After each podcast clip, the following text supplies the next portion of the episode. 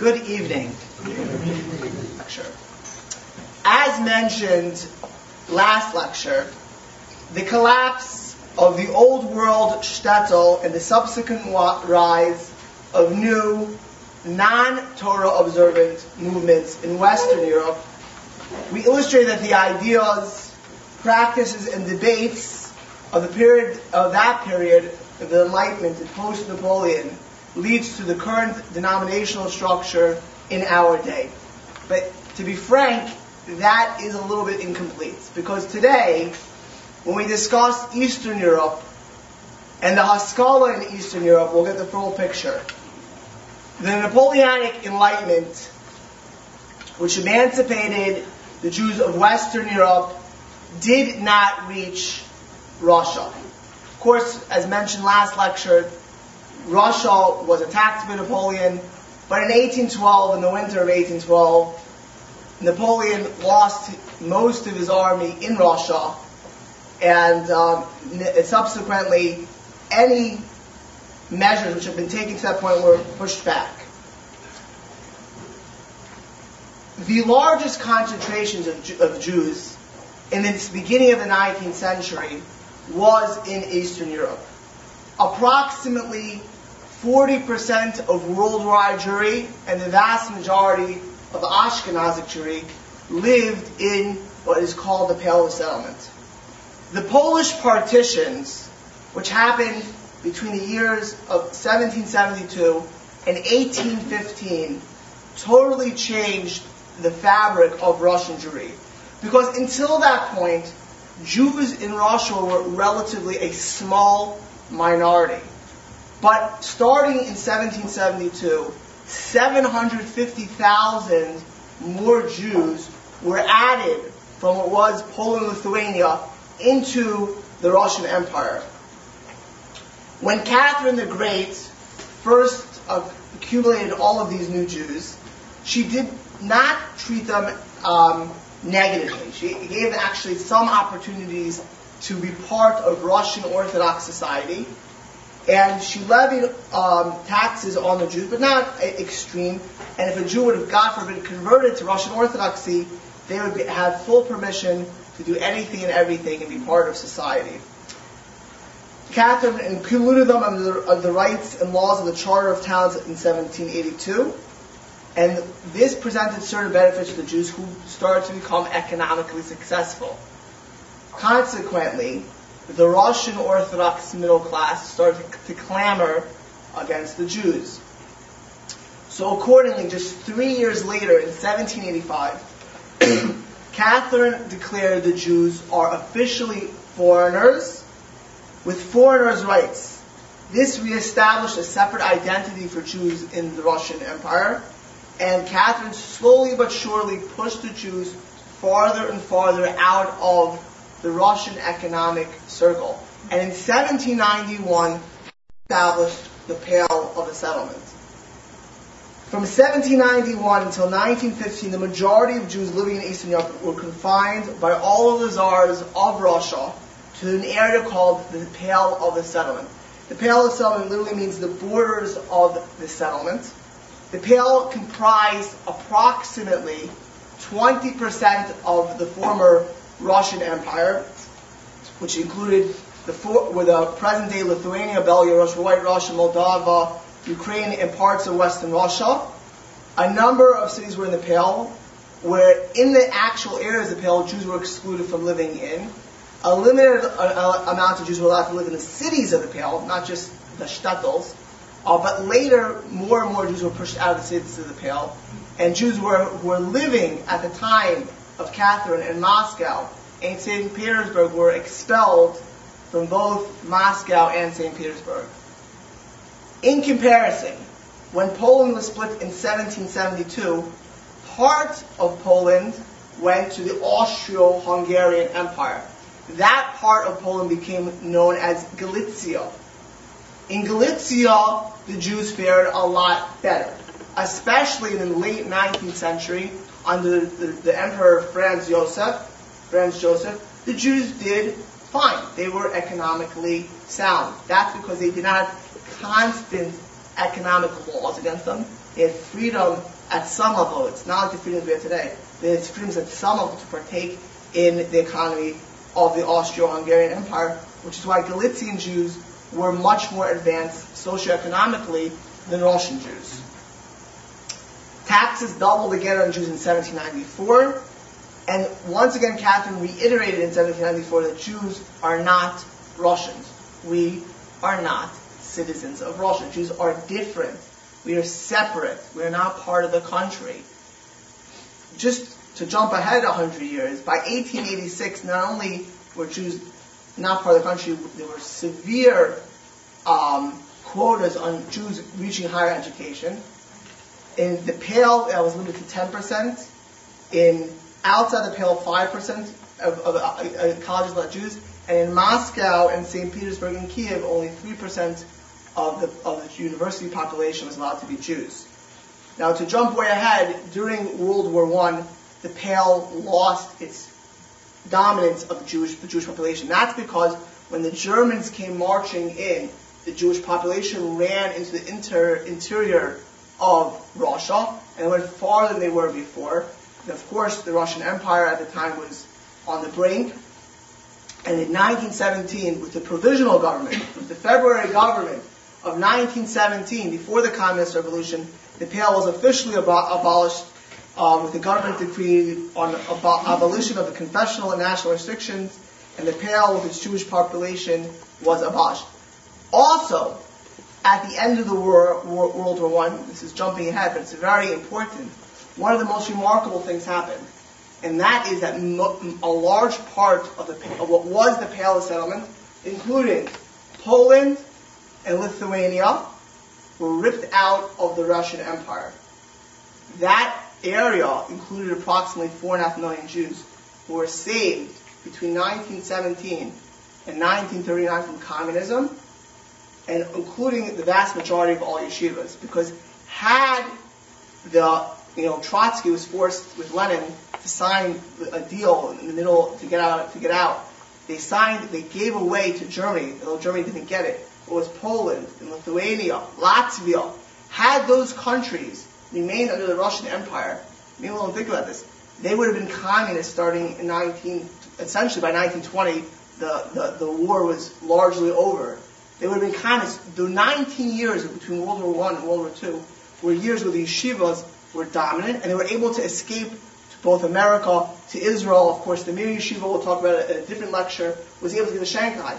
If that, those countries had not been given up in 1917, almost all of Ashkenazi Jewry would have been under the communists by 1920.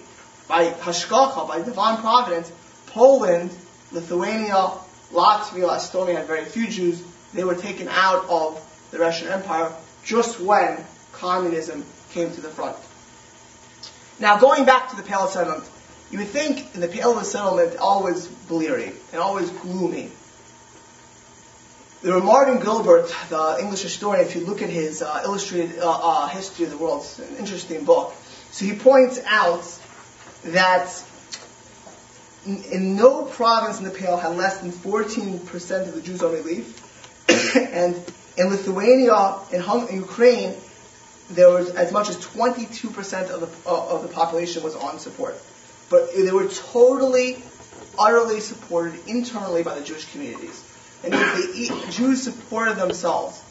Among the charitable societies organized by Jews, is a quote from Gilbert. Among the charitable societies organized by Jews in the Pale were those to supply poor students with clothes, soldiers with kosher food, the poor with free medical treatment, poor brides with dowries, and orphans with technical education. They had a tremendous social welfare system. They took care of one of each other without the, the federal government forcing them to tax each other. Jews took care of each other, others. An interesting thing is, if you look in the Pale, there were takanas, there were decrees, no conversion. Now, at first glance, you'd say, why no conversion? because amongst the few conversions that were in the 19th century, to convert to Judaism in Catholic Poland or Russian Orthodox Russia or Lithuania was a death sentence. It was illegal. It was illegal. The famous Graf Potocki was a, one of the Russian noblemen. He was killed for con- converting to Judaism and others as well. basically it's like converting today in Saudi Arabia to Christianity or to Judaism. They would kill you. In all of Catholic Europe, it was forbidden under heresy laws to convert to Judaism. The same thing in Russian Orthodoxy. But there's another reason why conversion was banned. That's because if you were a Russian peasant and you weren't making it, you know what happened to you? If you got sick, you died on the street. If you couldn't support yourself, you know what happened to you? You starved to death. Well, if they looked at the Jews, the Jews took care of each other. You know, it's like this famous story in New York. It's happened more than once. I can know firsthand.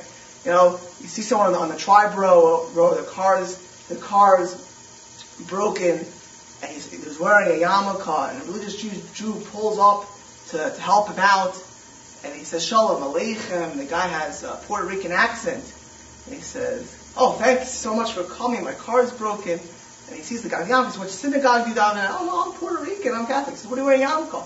So I know if I get stuck, I put on one of these, I get the car right away. right? So, you know, the Puerto Ricans know this in New York, they want to get a hand, on the yarmulke. People stopping. The, the, the, the Russian peasants knew that if they wanted to be taken care of, you convert to Judaism, you're a Jew. Better to be to risk, you know, most cases they didn't know who converted. Some Russian peasant disappeared converted. What? At least I get I get a warm meal.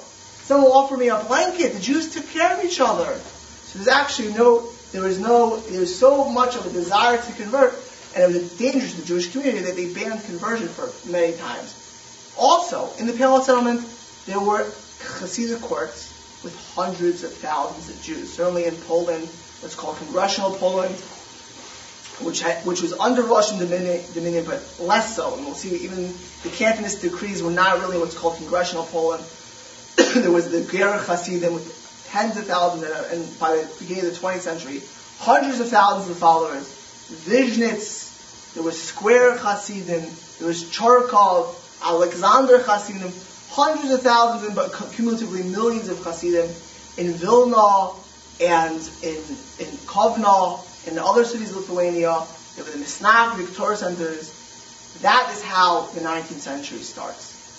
But in the 19th century, in Russia, although the Enlightenment would not get there, Haskalah would start to creep in, and that would permanently change the world of Russia.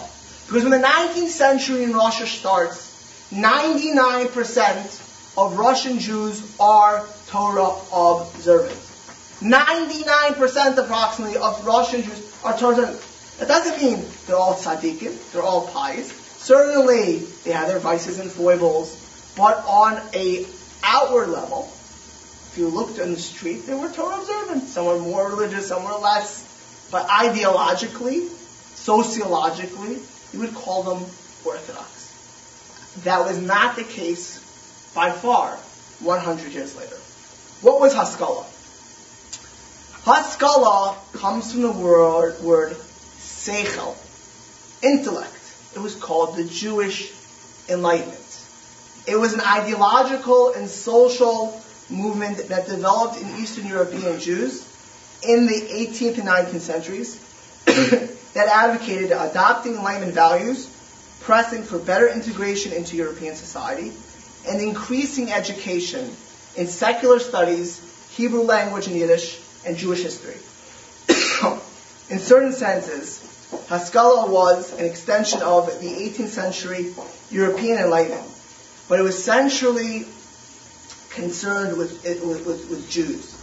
Essentially, Haskalah tried to exploit the Jews to new possibilities in a world that they were trying to create. Leaders and partisans of the Haskalah movement were called maskilim. It was a relatively vigorous and dangerous movement, if you ask me, until the rise of the nationalistic movements in the late in the late uh, 1880s. As long as Jews lived in segregated communities, the shtetls, the, the and as long as social intercourse with Gentile neighbors was relatively limited, usually from the outside, the most important figure and the role model of all was the rabbi. If you wanted to know the structure, the hierarchy of 19th century, the 19th century Russian Jewry, certainly in Lithuania, certainly in the Hasidic courts, where, where did it all end up? Whether it was the rebel, the Vilna Gaons, the Ricky the great leaders of all this system. And every Jewish kid in the town, if you'd ask them, what do you want to be? Like today, you go to a kid, what do you want to be? I want to be in a rocket ship. I want to be a policeman. I want to, I want to be in the Air Force in Silicon Valley. I want to be Steve Jobs or Sergey Brin or something of the sort. In those days, thank you. I always wonder, am I'm actually allergic to this class because somehow or other I always get sick around these, these classes. But I think it's just the winter. Call me after Okay. Haskalah tried to break that. They wanted the Jews to come out to the world. They tried to change Judaism. Haskalah, of course, it starts in 19th century Germany, but German Haskalah soon gives way to mass assimilation and conversion, as discussed last lecture, and to reform. And what's called Haskalah in Germany dies. However, the movement will spread to uh, Eastern Europe. Now, the difference between Reform Judaism and Haskalah is as follows. Reform tried to create the classic assimilationist Jew. It was unlikely most Reformed Jews, you can read the liturgy as I mentioned last lecture, did not imagine their great grandchildren being Jewish. They didn't imagine. It wasn't part of it, and if it didn't happen, it didn't bother them. There is very little Judaism about Reform Judaism. It was an accommodation. It was about some, having some Jewish rights. Haskalah was Jewish culture. It attempted to redefine Jewish life. Jewish life. A Reformed Jew was, a, was a German first, as mentioned last time. First a German, then a Jew. Judaism was not focused on. Judaism was relegated. Haskalah tried to create what's called a secular Jew. Thus, secular Haskalah laid, claim to the Bible, biblical literature, studying Jewish history and historiography. It also contested the traditional vision of, of a Jewish future with a Weltanschauung that was irreverent to the Jewish past, irreverent, completely irreverent to a Jewish past, and largely non-believing of a Jewish future. It didn't care that much about the grandchildren, but it wanted to focus on the culture of Judaism. And we'll discuss that in a minute. Where does the Haskalah start? Well, if you remember, Galicia is by the Austro-Hungarian Empire, and that was taken over by the Austro-Hungarian. You know, I think I want to mention this, that Galicia had, it was Poland, which was taken over by Austria-Hungary. So in the Poland, and afterwards came back to Poland, my grandparents, all four of them were Polish Jews, and they used to always say that the world was, on top was Poland, below that was Galicia, and the lowest was Hungary. So when I, when I got married to my wife, so my wife's grandfather was from a very Lithuanian home, it was a rabbinic home in Lithuania, but her grandmother came from Hungarian home. And my wife was telling over what my, what my grandparents used to say that Poland's in the top, and Galicia's in the middle, and Hungary is in the bottom. She said, that's funny, because in Hungary I learned that Hungary was in the top, Galicia's in the middle, and Poland was on the bottom. But Galicia was always in the middle. And Galicia was right next to Germany. And the first place where the Maskilim would infiltrate would be Galicia. And not only because Galicia was proximity-wise closer to it, but it was culturally closer to it, and it had a middle class. Because Galicia, as mentioned, was not Russia. And they had, well, they had a more of a wealthy class. And they were more open to be absorbed into society. So in certain towns, mainly Brody, Lemberg, which is Lvov, and Tarnopol, where there was a Jewish social and economic elite, including several mercantile and banking families, they supported a young Haskalah movement. And the beneficiaries of this movement were mostly the few college students that were there in their 20s and 30s. Regular meetings were held in the homes of infamous individuals, such as Nachman Krochmal and Dov Ber Ginsburg and Brody. And they wrote in several journals what the Maskilim were very good at was propaganda. They disseminated, they were writers. And of course, if you, you, you have newspapers, especially in those days, you, it's unbelievable. People come to me, even, you know, you just for example, if you ever meet a, a, a, a Christian or a non-Jew who doesn't know that much about the Middle East, doesn't know that much, if all they read is MoveOn.org or the New York Times, they'll get a very distorted. No, they won't ever understand Israel. Why? They're reading the wrong publication. They're getting a jaundiced view. Well, imagine this. If most of the periodicals are going to come out by the Maskilim in the beginning, right, and it would take a few, few decades till the religious group realized what was happening, they're going to taint the minds of others because they're creating the press. Right? You, I mean, I once saw a Russian textbook about World War II. I was imagining what it means to grow up. And you read a Russian textbook from the 1970s about World War II, and you read an American textbook, like sometimes you wonder, well, what which war, which war are you reading? it's a different, it was a different textbook. So, so if you grew up in Russia, you're reading a different textbook. Well, the Maskilim were controlling the press. And these people were getting out their word first. What was, especially in Galicia, especially in Galicia, what was the message of the Maskilim? Their main enemies, because you have to know Galicia became the home of great Hasidic groups, Babo, Belz, um, Chortkov was in Galicia, and other, another Hasidic groups. Their main impetus was against the Hasidim who were the complete opposite of the and in the beginning of the 19th century, Hasidism was spreading like wildfire. So writers such as Joseph Perl, Joseph Perl, his every single work was parody, was making satire and making fun of Hasidim. The Hasidim are this and the Hasidim are that. And he wrote, he wrote a, a, a book called Megillah Mirim, which was supposed to be, which is said to be the first modern novel in Hebrew. The first modern novel in Hebrew in 1819, Megalat Hamirim, was a book making fun of Hasidim. He wrote under a pseudonym called Abadim and Patachia, and their struggle failed. In Galicia, actually, the Hasidim won the day, and their whole raison d'être became just to fight the Hasidim, which is not that appealing. Right? They had no, they, they, they, they, their whole thing, if you read anything they would write, it was making fun of the Hasidim. But in Russia, it would be a different story. Russia Haskalah would actually bear fruit, evil fruit. Jewish merchants from Brody, in particular, we'll be traveling to Odessa. And Odessa will become the center of the Russian Haskalah. And the, ha- the first great Russian Haskalah was called Yitzhak Ber Levinson. Yitzhak Ber Levinson. It was called the Russian Mendelssohn. Historians break up the Russian Haskalah into three periods. Up until 1840, from 1840 to 1855, and from 1855 till really when the Russian nationalistic movements, the Bund, the beginning of the communists, socialists, and Zionists would knock out Haskalah.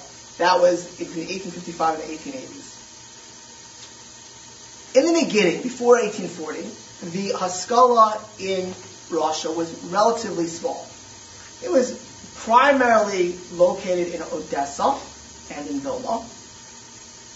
It mostly attracted extraordinarily wealthy merchants. Now, it's not surprising that the, the, the most successful Russian Jews would be most attracted by Haskalah.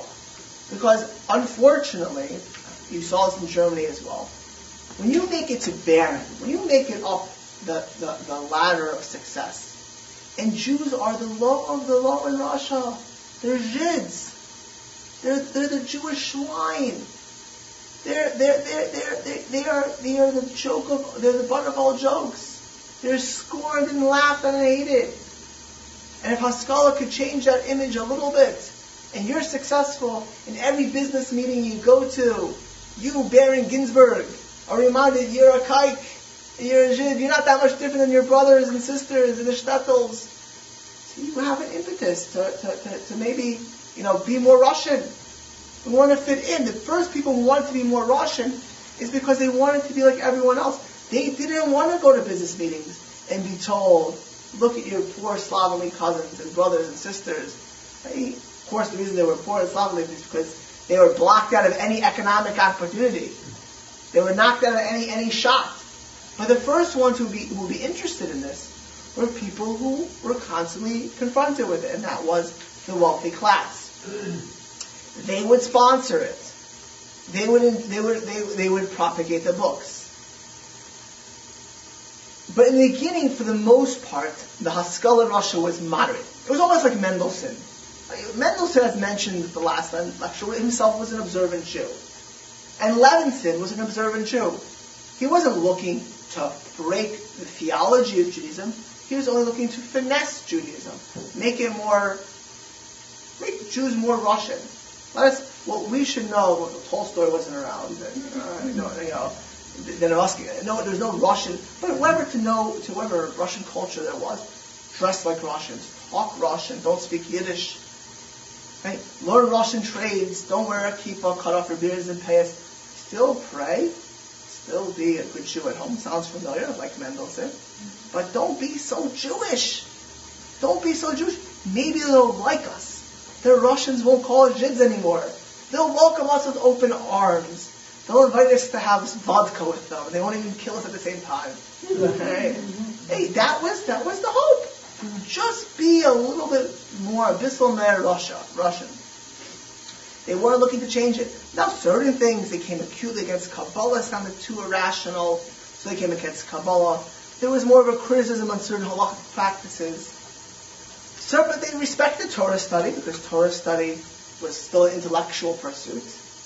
There became a, a romantic um, attitude, attitude to the Hebrew language, which for hundreds of years was abandoned, as the sole, most valued remnant of a glorious past. So the only thing that was really valuable was was the Hebrew language. And the Maskilim put a heavy emphasis on the humanity of Jews and others.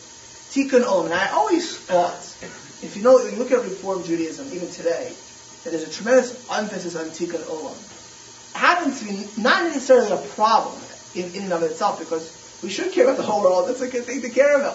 But there's such an emphasis, and at some level I think it's because we don't want to look good different. If we take care of Jews, we're, we're parochial. We're, we're focusing on Jews. If we're if all of our focus is on Darfur, not a bad thing to care about, by the way, of course. And, but if, if everything is tikkun olam, tikkun olam, tikkun olam, then we're like everyone else. We're, we're, humanistic. We're caring about the entire world. We're not. We're, we're, we're, contributing. We're, contrib- we're contributing. So they wanted to have Judaism having a global message, which of course it does without the tikkun olam focus. And they felt that the political and social and cultural environment was such that we could become full-fledged Russian citizens. Not like Catherine said, that Jews are a separate entity. Not like Catherine put us into the Pale of Settlement and close the doors and lock, literally lock the Jews out of all of the major cities. It would be the equivalent of putting the Jews basically in Alabama and Mississippi. Nothing against those states. Maybe Louisiana, actually a little bit more. Louisiana, and eh, eh, eh, maybe a couple more states. But then you can't live in Birmingham. You can't live in any of, uh, you can't live in New Orleans. You can't live in any of the major cities. And when you, when you are going to be selling things, you have certain taxes which the Russian, which the rest of the American population doesn't have. And, and, you know, you can't be successful. But if maybe if we would dress like them, we would talk like them, we would act like them, and we wouldn't be so Hasidic for sure not, we would be accepted. We'd be, we'd be great. And like Galicia, the first line of attack for the Maskilim were the Hasidim, because the Hasidim, the Hasidim, by its nature, is an insular movement. Hasidim says, be more Jewish. Right? You know what we call Yiddish means Jewish. To speak Yiddish, that's Yiddish. The word Yiddish means Jewish. Yeah, that's Yiddish. You dress Jewish. You live Jewish. You have cultural Judaism. It's part of our, not just secular culture, but Judaism. It's part of who we are. And the Hasidim came against the enemy. Now, uh, the beginning with the Misnagdim, with the yeshiva world, the Torah class, it wasn't as cantankerous. For a couple of reasons. First of all, by 1840, up to that point, it was still having battle between, discussed a couple lectures ago, between the Misnagdim and the Hasidim. They had a joint enemy. And the Hasidim weren't so popular in the Misnagdic circles at that time. As I mentioned, it would take the Zionist, secular Zionism, to unite, and the communists, the secular Zionists and communists, to unite the Hasidic world and the Lithuanian world, the Snagdic world together to make Agudah Israel, good. It would take that pressure because much more powerful uh, ultimately than the uh, Haskalah would be, would be Zionism, secular Zionism and communism. That would be a, a future discussion. But the Misnagdim at the time were fighting the Hasidim. So if the Misnagdim were fighting the Hasidim, they can't be that bad. they're not that bad. And now the Misnagdim, they're they're they're kluger. They're smart. I remember I always said my Bobby grew up in, in, in Poland, in Hasidic Poland. Uh, she said, well, in Poland they used to always say the Lithuanian Vilna, they're the smart ones. Well, they're, they're, they're, they're Torah, they're intellectual, they're learning a high level of Talmud. We'll pick them. But that would change in 1840, because in 1840, the Maskilim tried to get the government involved. And they had help. In 1840, the Minister of Education of Russia was a person named Sergei Uvarov, who had a vision of Russifying the Jews of Russia. He wished to reform the Jews by bringing them more in harmony with their surrounding society, at the same time to free Jews from the damaging influence of the Talmud from the damaging influence of the Talmud, which was a common refrain in the Tsar's palace.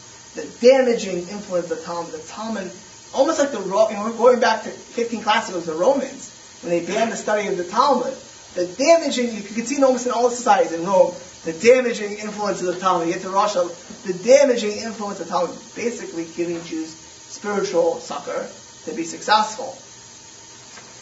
Uvarov recommended having six district commissions in the Pale, which had representatives to disseminate education and culture and Russian culture, and immediately, again, remember the Pale was filled with Hasidic courts, with Torah centers. It, it hit opposition. The Maskilim jumped for joy. But the Torah centers were so strong, and the Hasidic centers had no effect. The next thing he did was recruit, recruit a young clergyman by the name of Max Lilienthal, who at the time had a secular school in Riga, Latvia, which is now Riga, Latvia. And he told him what he would like to do is start a rabbinic seminary and an alternative plan of schools in Russia. And it would be such a benefit for Russian Jews. And Max Lilienthal said, yeah, sounds great. I'll, yes, sir, I'll, I'll help you out. And he ran and he went to Minsk. And he told the Jews Minsk, the Russians are going to love us. All we open schools. You know, we'll call our kids Boris. We'll, we'll get, we'll, get we'll, we'll drink vodka like them. We'll beat our wives and they'll love us. Of course, Max Lilienthal got kicked out of Minsk. He had to run for his life out of Minsk. Now, Minsk, by the way, for many years, you think what happened to Minsk? Minsk was a city where Rabbi Yaakov Kamenetsky came from, Rabbi Aaron Kotler came from, Reuven Grozovsky, three of the greatest Torah leaders in American Jewry post, post, post World War II, were born in Minsk. Minsk was a Torah center. It was wiped off the map by the communists. Minsk at the time was a Torah, it was the whole fabric, the rubric of Minsk was Torah. He kicked them out. Went to Vilna, which had, had actually had a, circle of maskilim. Even there he was unsuccessful. We went back to Uvarov, and Uvarov gave him a paper. And now he went around. And the paper said that they want to have a rabbinical conference in St. Petersburg, and they want rabbis to come. So at this point, he had a few shalom because people were concerned that, you know, we'll get to it in a few minutes, in a few moments, when Nikolai I was no one you wanted to mess around with. You met, just to give an appreciation, at some level, for the Jews, he was worse than a Stalin. Okay? He was not somebody you would want to say no to. He was then the Tsar of Russia. So he was actually able to get together a rabbinic conference in 1843 in St. Petersburg. Who was at this conference? The greatest Misnagdik Rav of the generation in Russia, Rabbi Itzel of Volozhin, Rabbi Yitzchak of Volozhin, who was the son of Chaim Volozhin, who I mentioned started the, the, the great yeshiva of Volozhin. Rav Menachem Mendel Schneerson, who was the head of Chabad Hasidus at the time, not the Menachem Mendel Schneerson who passed away 20 years ago. That was a older one. His name was Tzemach Tzedek in Chabad circles. He was at this meeting. Rabbi Yisrael Halpern, who was a from Hasidic Jew, also extraordinarily wealthy on top of it. And the first, fourth person was a person named Bezalel Stern, who was the head of the Maskilim in Odessa. And during this council, Lilienthal said we're going to have to do this, it needs to be, but ultimately it's Volozhin and the rabbis took the day, and what happened is Lilienthal was able to start an, a, a, school system that had no support. So in 1844, uh, official proclamation by Rosh, Russian Tsar was to start an, a second set of schools. Um, primary schools, several secondary schools, and two rabbinical seminaries. seminaries. Most of the graduates, the people in the school, were very few people went, most were poor, ended up converting to Christianity. So much so that Lilienthal left, left, realizing it is really the whole focus of it was to get Jews to convert to Christianity. Lilienthal then went to America, to a city called Cincinnati, and became a reform rabbi, former clergyman in Cincinnati. That's what Matthew he, he was Isaac Weiss's buddy in, in Cincinnati. This working together of the Maskilim with the Russian government, which was rapidly, rapidly anti-Semitic, rapidly anti-Semitic, changed all of the equation on the ground. In the eyes of the Maskilim, it empowered them. It made them much more sure that they can get their agendas across. In the eyes of the masses of religious Jews, they became dangerous, crooked, wicked, and threatening. This increased the chasm, and as we'll see in the next stage, it would make both sides more radical against each other. Before this stage, it's worth to say that the, the nickname that the Maskilim were given in the 1840s, 1850s were the Berliners. In Russia, they used to call them Maskilim Berliners because at the time they had a very heavily German influence. And for the religious groups, being called a Berliner was a pejorative.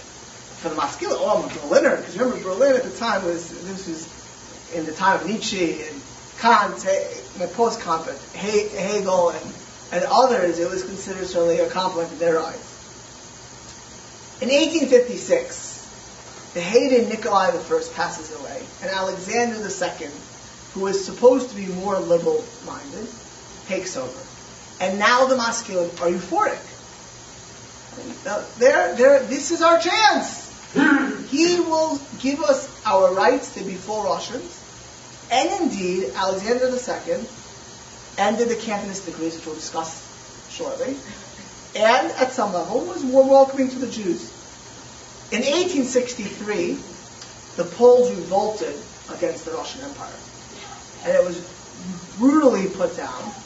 And one of the things that Alexander II then did was try to Russify all of the Pale's area because the Poles had, had, had, revolted. So no longer was it okay for Maskilim to speak German.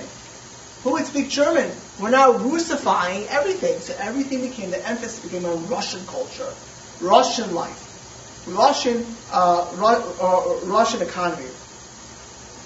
And the push then became for Russia, Russia, Russia, Russia. And the, even the Jews who were learning in the Yiddish circles and the Russian circles, they lost a lot of Jews because once they got to the Russian circles, many of the Maskilim assimilated totally, totally into Russian culture, like in Germany, like in America today. You know, you can go from Reform to the Netherworld to completely, like you know, most people you, you speak to, oh, this guy's Jewish in Silicon Valley. You ask him, what does he do with the Jewish community? Nothing. Zero! His only Judaism is his name. So these Russian maskilim, many of them completely left Judaism. But there are many who stayed. And what they now tried to do was try to convert, to missionize the rest of Russian Jewry to their point of view. And they found something called the Chevret Marble Haskalah Israel, the Society for Promotion of Culture Amongst Jews of Russia, aka OPE. The most prominent expression were certain people. Now, these individuals hated traditional Judaism. They not only hated traditional Judaism, they hated anything to do with it. Most, one of the most prominent was a person, these, people, you know, it's sort of like, you know, Noam Chomsky today you, you imagine like what they do to Israel, because they're articulate individuals. They're not, they're not They were people who could have spread Judaism, but destroyed Judaism in the process.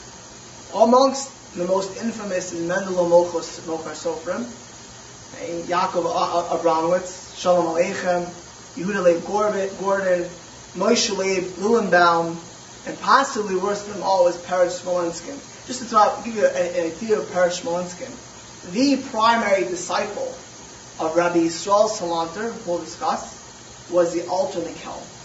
The Alter Kelm, Kelm was a city of Lithuania, it had the most famous Musar yeshiva. It was always a yeshiva of 30, 40 students. It was a powerhouse yeshiva. And the Alter Kelm was known for his radiance. He was smiling, he was friendly, he was excited.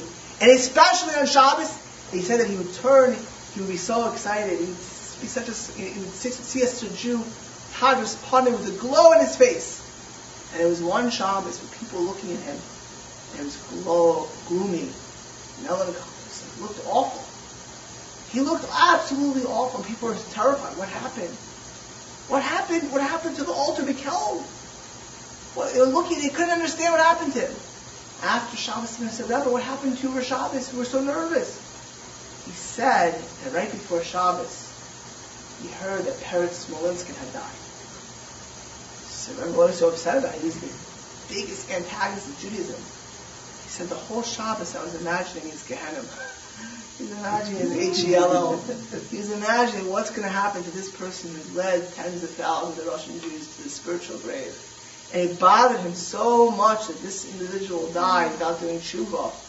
He led Jews to the grave, spiritual grave. Now, in their effort, these authors, Shalom Aleichem and the Lochos Sofrim, Yehuda Gordon, they tried to wrote in a genre to make they, they use. I remember Razam actually read some of these authors, uh, you know, for the fun of it. Anyway, talk about the, you know, the Shtepla, you know, by the way, wrote uh, a famous play called in the Roof, just in case you didn't know that.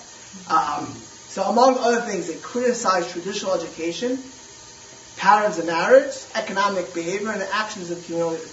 And the genre they did was to, to, to make it into the ultimate evil. evil.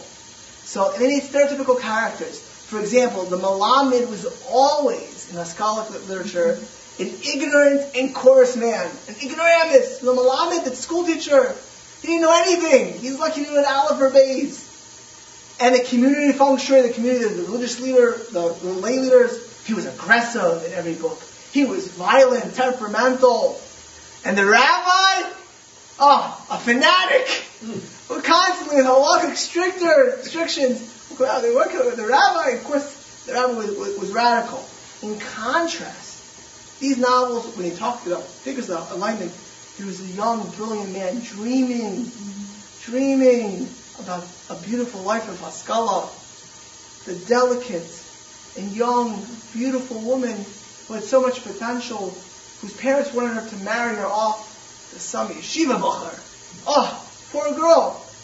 There was the maskil who gets into Russian society and everybody loves, everybody cares for like, by the way, you know, we get to American Jewry, we'll discuss it. It's, when you look at how American, who created the motion picture industry in this country, it's, it's not surprising that the jazz singer was the first movie.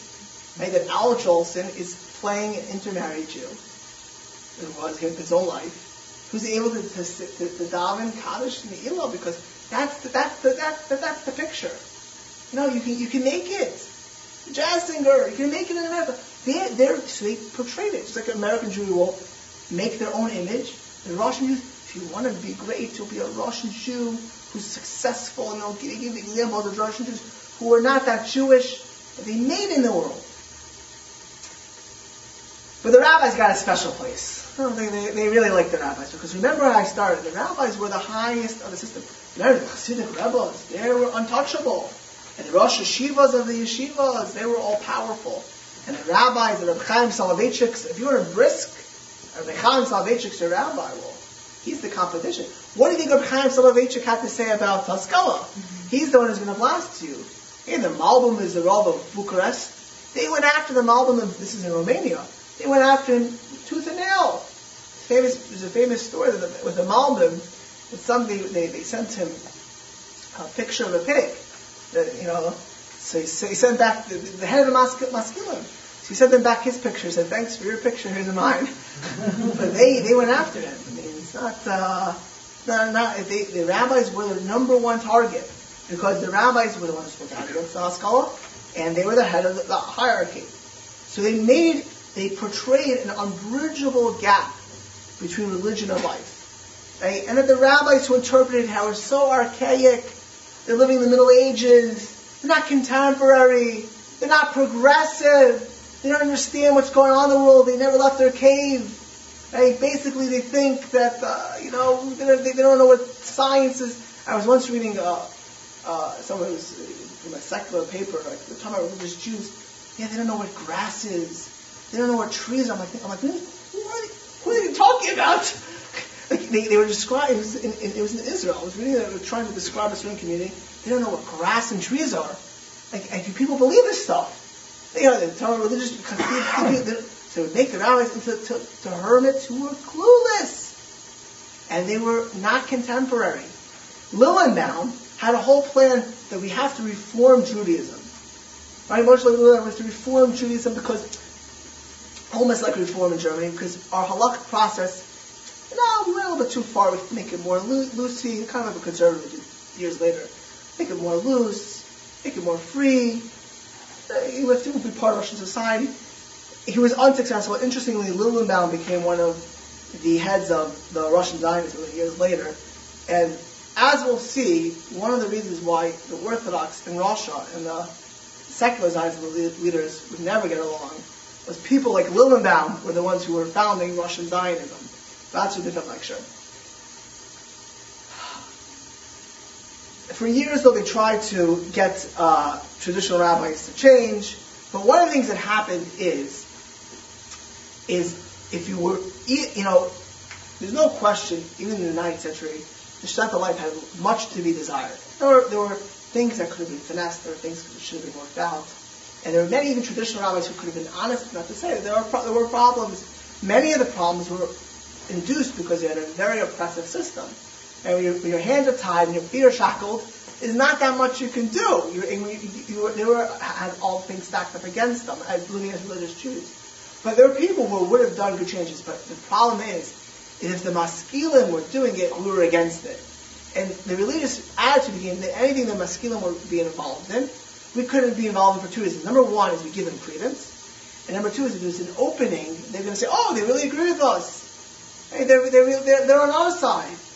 And especially in certain circles, um, in the Hasidic circles in particular, the maskilim were heretics. And even today, if you, you go to Laurel Park, the, even say like Lakewood, and you say the word maskil, it's the biggest pejorative. These were people who destroyed Judaism, who destroyed Judaism, who took Jews you know, who, who, who were God-fearing and made them cynics, who ripped away the Jewish past and gave them no future, as we'll see.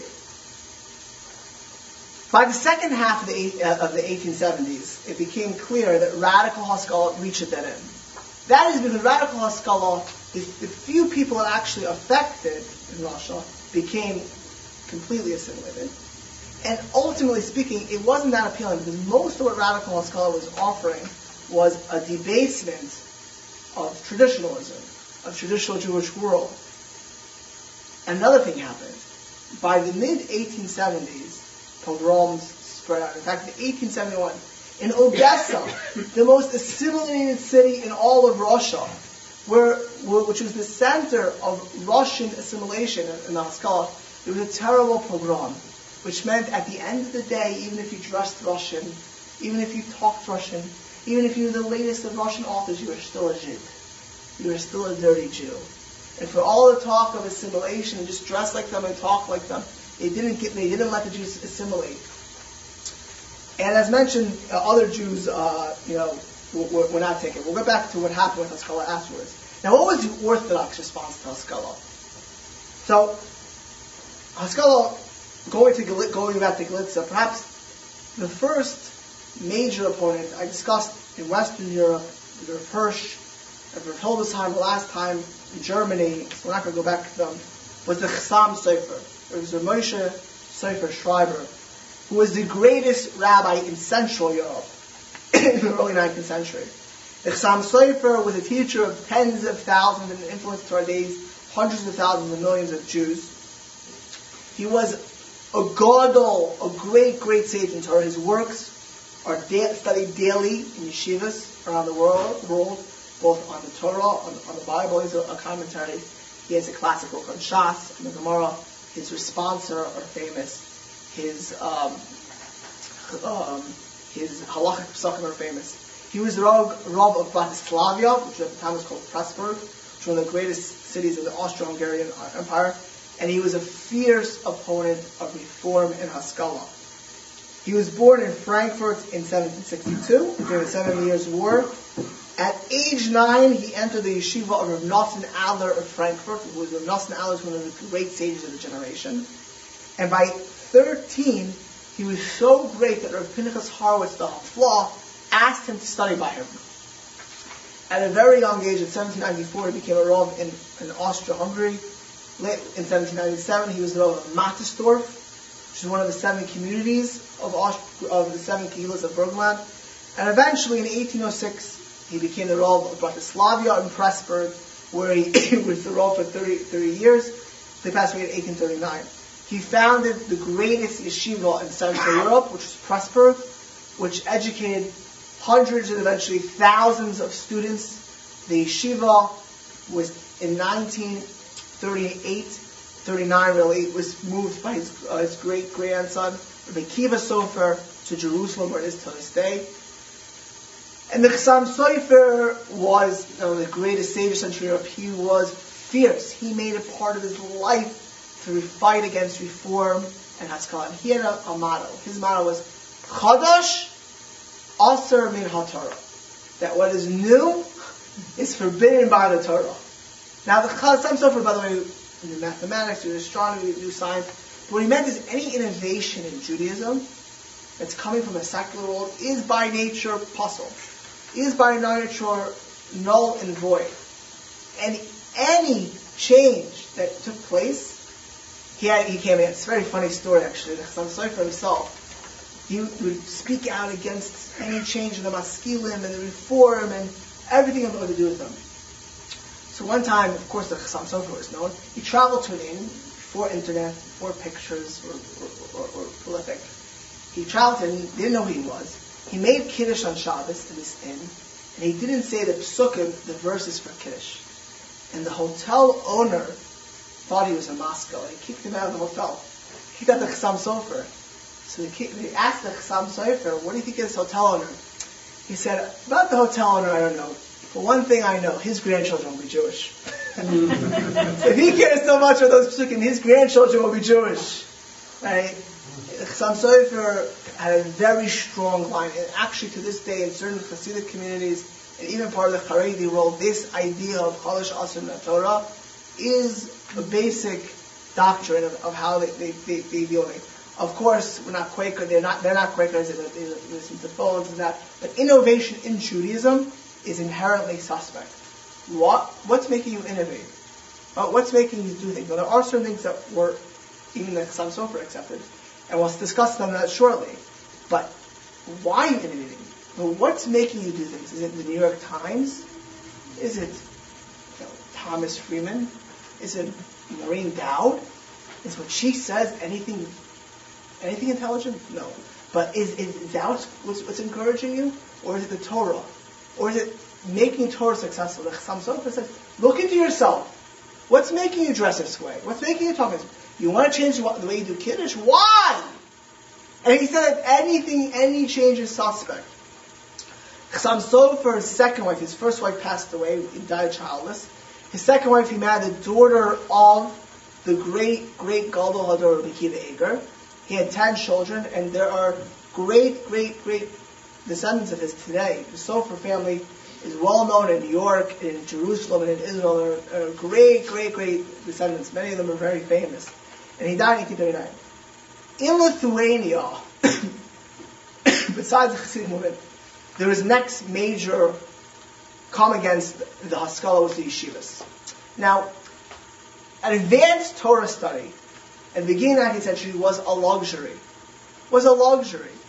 But in 1803, looking what there were, uh, the, the, the, current winds of change that were starting to, to blow, Rabbi Chaim Volozhin, the primary student of Vilna Gaon, set, a, set up to change and to revolutionize the concept of a yeshiva.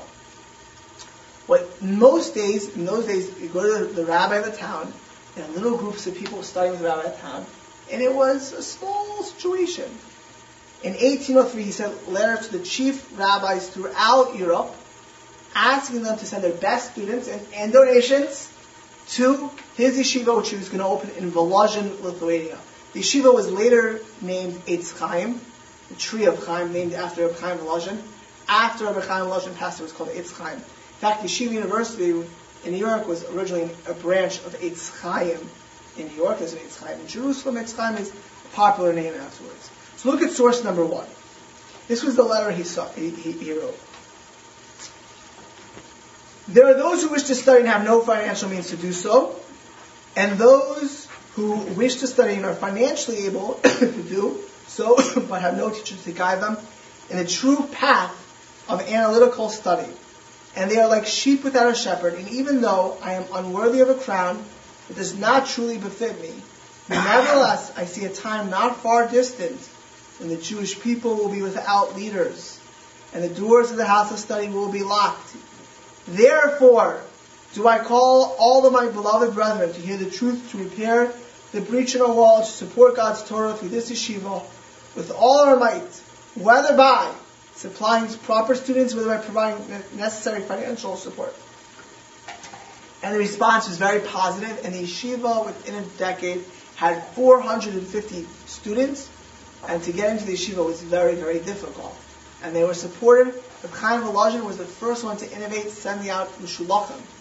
The first, the idea of sending out mushulachim, which means collectors, to all the towns of Lithuania and Poland to collect for Volozhin. That first time that ever occurred was for the Volozhin yeshiva.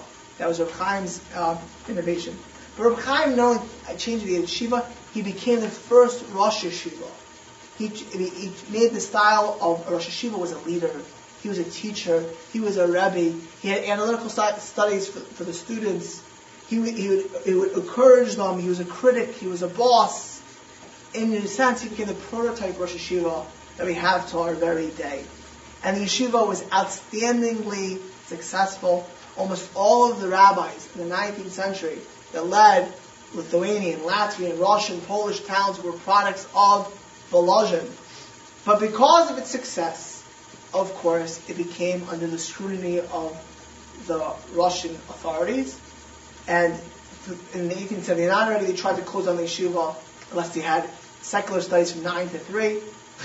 Basically, went to have four secular studies from 9 to 3. And finally, in 1892, the yeshiva was shut closed. So it was less than 100 years. However, because of Volozhin, dozens of other yeshivas opened up in its wake. And today, of course, today it's almost axiomatic that Orthodox children have day school yeshiva background. In fact, in America, the statistics are something between 96 and 97 percent of Orthodox Jews send their children to yeshivas. It's it's considered everything being equal spiritual death. And where I came from, um, in the East Coast, if you didn't send your kid to yeshiva, you were out of your mind. That's how you viewed. That's how strong the yeshiva movement became in the Orthodox world.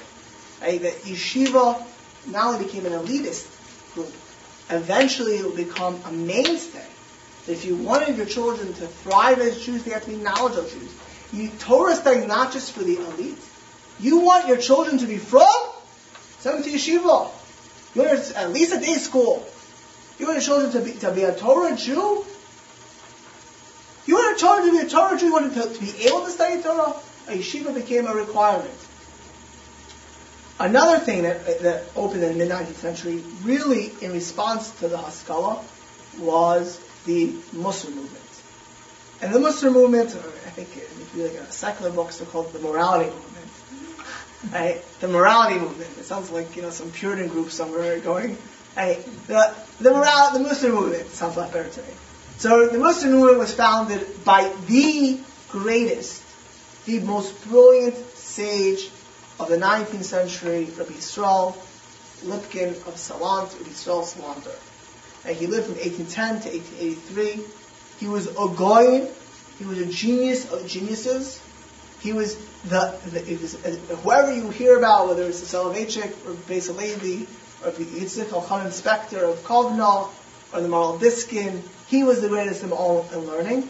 But what he's most famous for is not his academic learning, not his brilliance in Talmud, but for spreading the Musar And he's famous for vignettes about his caring about others. Because what Yisrael Salanter did is you had to be work on interpersonal relationships.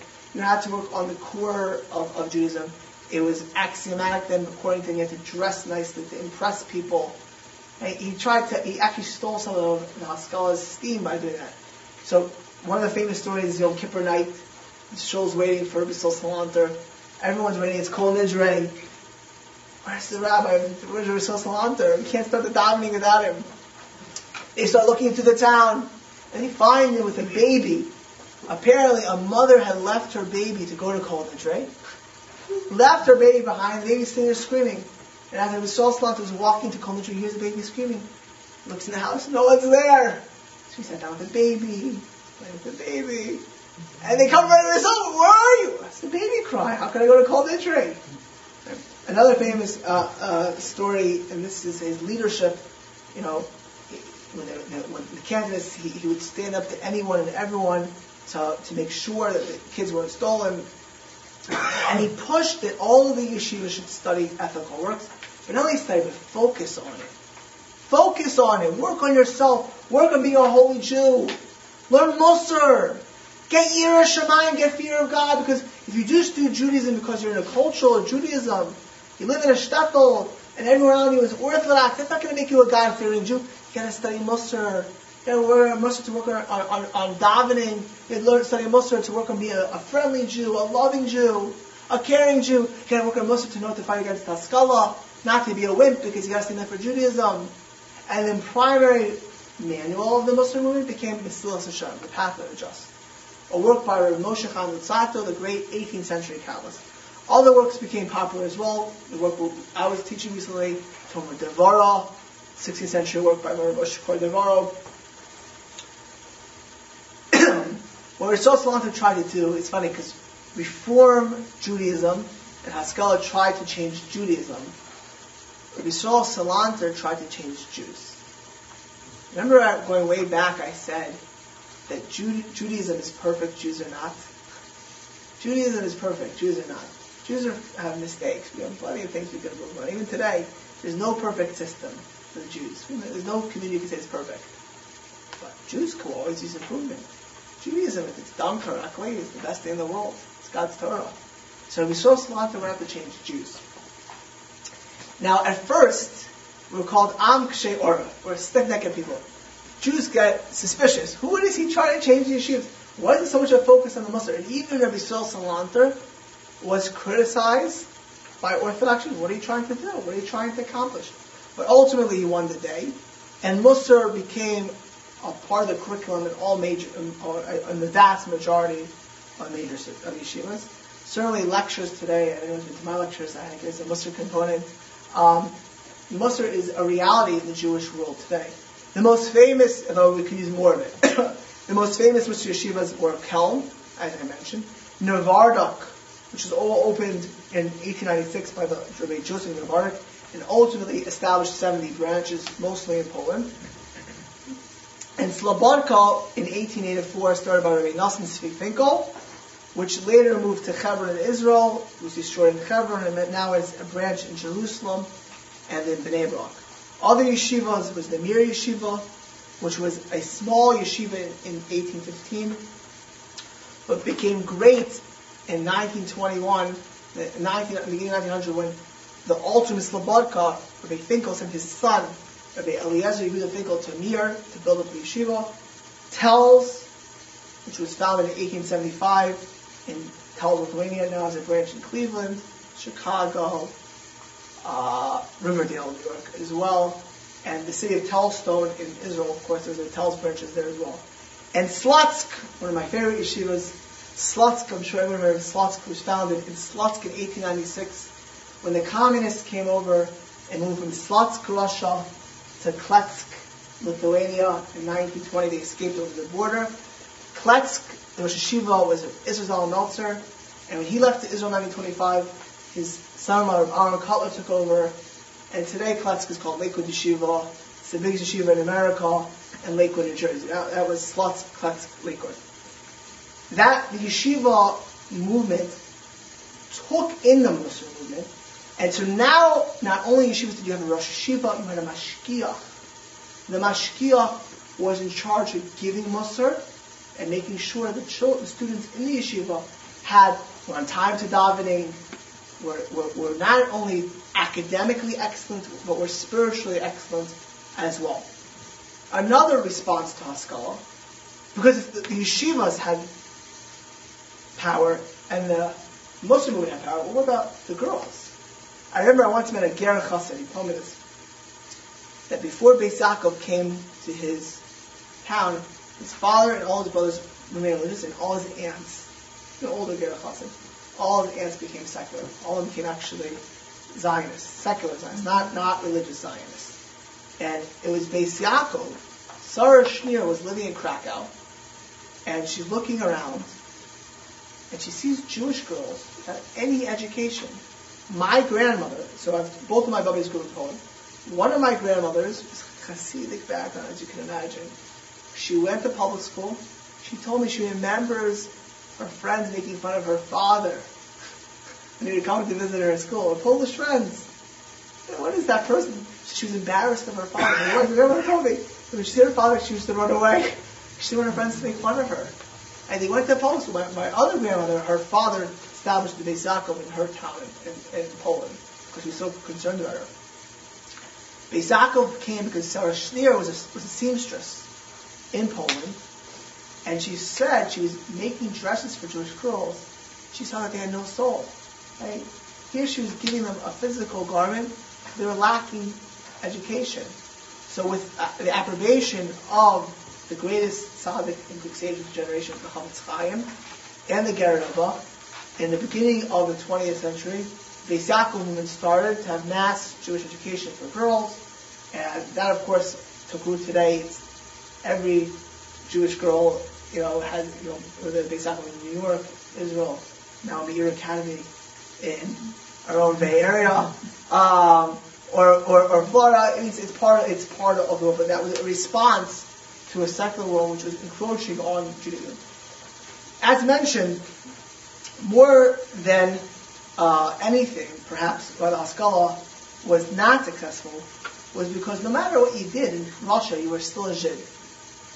You were still hated. So just to go back for a moment or two, Tsar Nikolai I probably was the cruelest, most brutal of any of them. And in 1827, the second and the third year of his reign, he had a decree called the Cantonist Decrees, which meant he took boys for 25 years of service. Right? Nikolai wrote in, in, a memorandum, the chief benefit is to be derived from drafting of the Jews is a certainty that it will move them most effectively to change their religion. And Simon Dubnow, which was a famous Russian Jewish historian, he also wrote that the, ba- the barrack was to serve as a school, or rather a factory for producing a new generation of de-Judaized Jews who were completely Russified and, if possibly, possible, Christianized. So the Cantonist decrees, started in 1827, took Russian Jewish children at young ages for 25 years of service. And they would beat them daily unless they prayed with the, with the priest. They would take away from their parents at a young age. Officially, it was supposed to be from 12 to 18 year olds, but most of them were 8 or 9 years old. And the reason is, is because they were kidnapped they couldn't get quotas, and ultimately what happened is most of the boys that were taken to the Cantonists were kidnapped from the poorest families or they were orphans at young ages, and they were thrown into the, to the Russian army. The effect of this was so traumatic on the Jewish community because they were put a gun into that. Some communities did things which are unspeakable because they were forced, when you think back to how the Nazis forced Jew, the Jewish councils to pick the Jews to go to the death. That's really what they forced certain communities to do. They had to pick the kids, and ultimately what happened is people were kidnapping kids because their own kid was going to go. They didn't want that, so they would take the kids who had no protection, no one to watch out for them, take them and throw them into the Russian army. One of the things that we saw Salanter went screaming town to town about were these kind of things going on. And if it wasn't bad enough for this, which was which was which was taken away in 1856, there was government-sponsored anti-Semitism. For example, just jumping ahead, in 1903, there was the Protocols of the Elders of Zion, which was written by the Russian secret police in 1903, which, according to many counts in history, is the second biggest seller after the Bible. The Protocols of the Elders of Zion is more, and probably the Quran. I can take that back. I think they're counting the rest of the world. um, supposedly, the Protocols of the Elders of Zion was a secret meeting. Now, it was based off the 1897 First World Zionist Congress in Basel, Switzerland, and it was a secret meeting that every hundred years Jews get together to plot the world. That, all the rabbis gather, gather together in a cemetery, and they all sit and figure out how are we going to rule the next hundred years.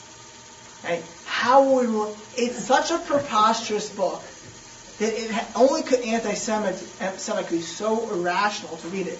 Well, guess who spot loved these books? Well, I don't have to tell you a surprise. Adolf Hitler, one of his favorite books, quotes in Mein Kampf. How about Henry Ford? Henry Ford published the book, sponsored 500,000 copies of the book to be written. By the way, it, the, they Nazis, the American army interviewed Nazis, and there were many Nazis who said that the number one influence on them was Henry Ford, just to know what kind of anti-Semite he was. He was awarded by the Nazis in 1938 a, an award for helping German German culture. And his Dearborn Independent constantly was filled with anti-Semitic stuff. He was sued in 1927, so he stopped to an extent. But he published the protocols, he published other anti-Semitic creeds as well. The Egyptian president Gamal Nasser, in fact, in our world today, protocols are constantly sold. King Fahd of Saudi Arabia. And if any of us want to buy it, we can buy it. Go to Amazon, Amazon.com, BarnesandNobles.com, freedom of speech. Right? And it's on on the internet. Anyone can anyone can get it. Besides the protocols, El Zion, there were state-sponsored programs. Now, why would the Russian Tsar have state-sponsored programs? Simple. Because as the 19th century ends, at the time of Alexander III, and when it got much worse, the government was under duress. And you need scapegoats. And the Jews were the best scapegoats. So they started blaming the Jews for everything. And more and more pogroms were happening, especially when Alexander III took, took over. He, not only did he have pogroms, but in the May laws, of eight, in the 18, 18, uh, 1880s, he said as follows. One, it is henceforth forbidden to produce or settle outside of the cities and townships. He started limiting again where they can live. They had, couldn't register property. They couldn't do commerce on Sundays or Christian holidays. Look at source number two. Expulsions, deportations, arrests, and beatings became the daily lot of the Jews, not only of the lower class, but even of the middle class and Jew, the Jewish intelligentsia, the government of Alexander III, waged a campaign of war against its Jewish inhabitants. The Jews were driven and hounded, and emigration appeared to be the only escape from the terrible tyranny of the Romanov. In fact, Slobodka, which removed one of its branches to Jerusalem when they moved, the Alter of Slobodka said, why, he asked him, why are you moving the yeshiva from Lithuania to to uh, Israel. He said, because we feel the feet, the ground burning under our feet. Feel the ground burning under our feet. The Jews started to feel the ground burning under their feet in the late 18, 18 in, in the 1880s in Russia. When Alexander III died, he succeeded by Nicholas II, who was the last of the Romanovs, whose inflexibility and incompetence, quite frankly, brought about the Russian Revolution. he had his number one advisor at the end of his reign was was was a witchcraft guy named Rasputin, who was, I mean, it's like basic. Oh, I don't want to get into our president, but it's like the basic equivalent of, of you know um, having some some astrologist come to the president giving presidential advice. Any president, and give the advice how to decide on the stock on taxes, how to decide on, on government policies, and you're listening to some, some astrologist, you know, you, you took from downtown with eight tattoos, that's who he had helping him out, helping him out. And in 1903, there was a famous pogrom called the Kishinev pogrom, uh, which received a lot of international attention. Uh, why did it receive so much international attention? Because Western Europe was horrified. Western Europe, Germany, was horrified, and France was horrified. We'd see 40 years later they wouldn't be so horrified. But in 1903 they were still horrified. They were horrified what happened, and the Tsar said, uh, you know, let told the police to stand by and do nothing as over 118 Jews were slaughtered in the middle of the street.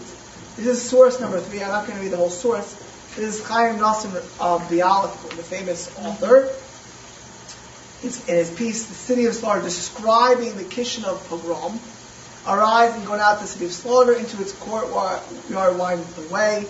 There with thine own hand touching thy, thy, the eyes of thine head, behold on tree, on stone, on fence, on mural clay, the splattered blood and dry brains of the dead. Right? The Jews were slaughtered in broad daylight as the Russian police watch Russians go from house to house in Kishinev and kill Jews.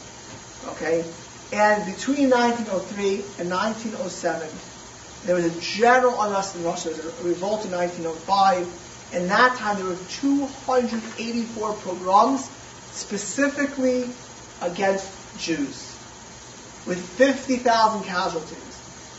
If you believe at this time in Haskalah, become Russian. They'll love us. You that was long forgotten. Nobody thought at that point that Haskalah was the answer to the Jews. What was the answer then? We'll see in the lecture ahead. But what Haskalah did accomplish, it, destroy, it did not accomplish its goals, but it destroyed the fabric of traditional Judaism. So that by the 1880s, after decades of rabbinic Judaism being satired, made fun of, the genres of Mendel Sofer, Jews became more invested in outside things. Now we're open to the blind in 1820, no Jews were born into the Berlin because it was, it was not a religious organization. It's communism, secular Zionism, which was secular Zionism in its root was anti-religious in the beginning, or non-religious at best in its beginning. Other uh, anarchism, socialism, and everything else but religious Ju- Judaism. The Maskilim gave way many of them to secular Zionism, which, as mentioned, would cause a rift amongst many of the Orthodox, and we'll get to that in the last lecture, to the, in the beginning of it. But more than anything else, what the Maskilim did was break down a religious culture so that you had Jews like Trotsky come. You had Jews like Zinoviev, is, is Gregory Zinoviev, I have too many Russians, I get nervous to say the names. You had Jews like Lev Kamenev come up who had zero Judaism. The unbelievable thing is that they had known nothing. Most of these Jews had been left Judaism in the 1850s and 1860s. And you had Jews who communism would be the worst thing for their own selves ultimately. They would shoot themselves in the head, and one of the first things that the communists did, and the Yevsektsia would become against the rest of the yeshivas. Shut them down because they had been raised on a diet that traditional Judaism was out, was out to hurt them and we got to get rid of it. And even though Lenin said no more anti-Semitism, Russia is before Stalin, Russia will have no more anti-Semitism. The first thing that the Russian Jews were accomplishing was shut down the last yeshivas, the last, the Beis Yaakov. That's why the yeshivas had to run out of Russia. That's why it was Hashgacha. It was divine providence that Poland, Lithuania, and Latvia were not under them. One other result of the severe pogroms government sponsored anti-Semitism throughout the later parts of the 19th century, especially after the murder of Alexander II in 1881.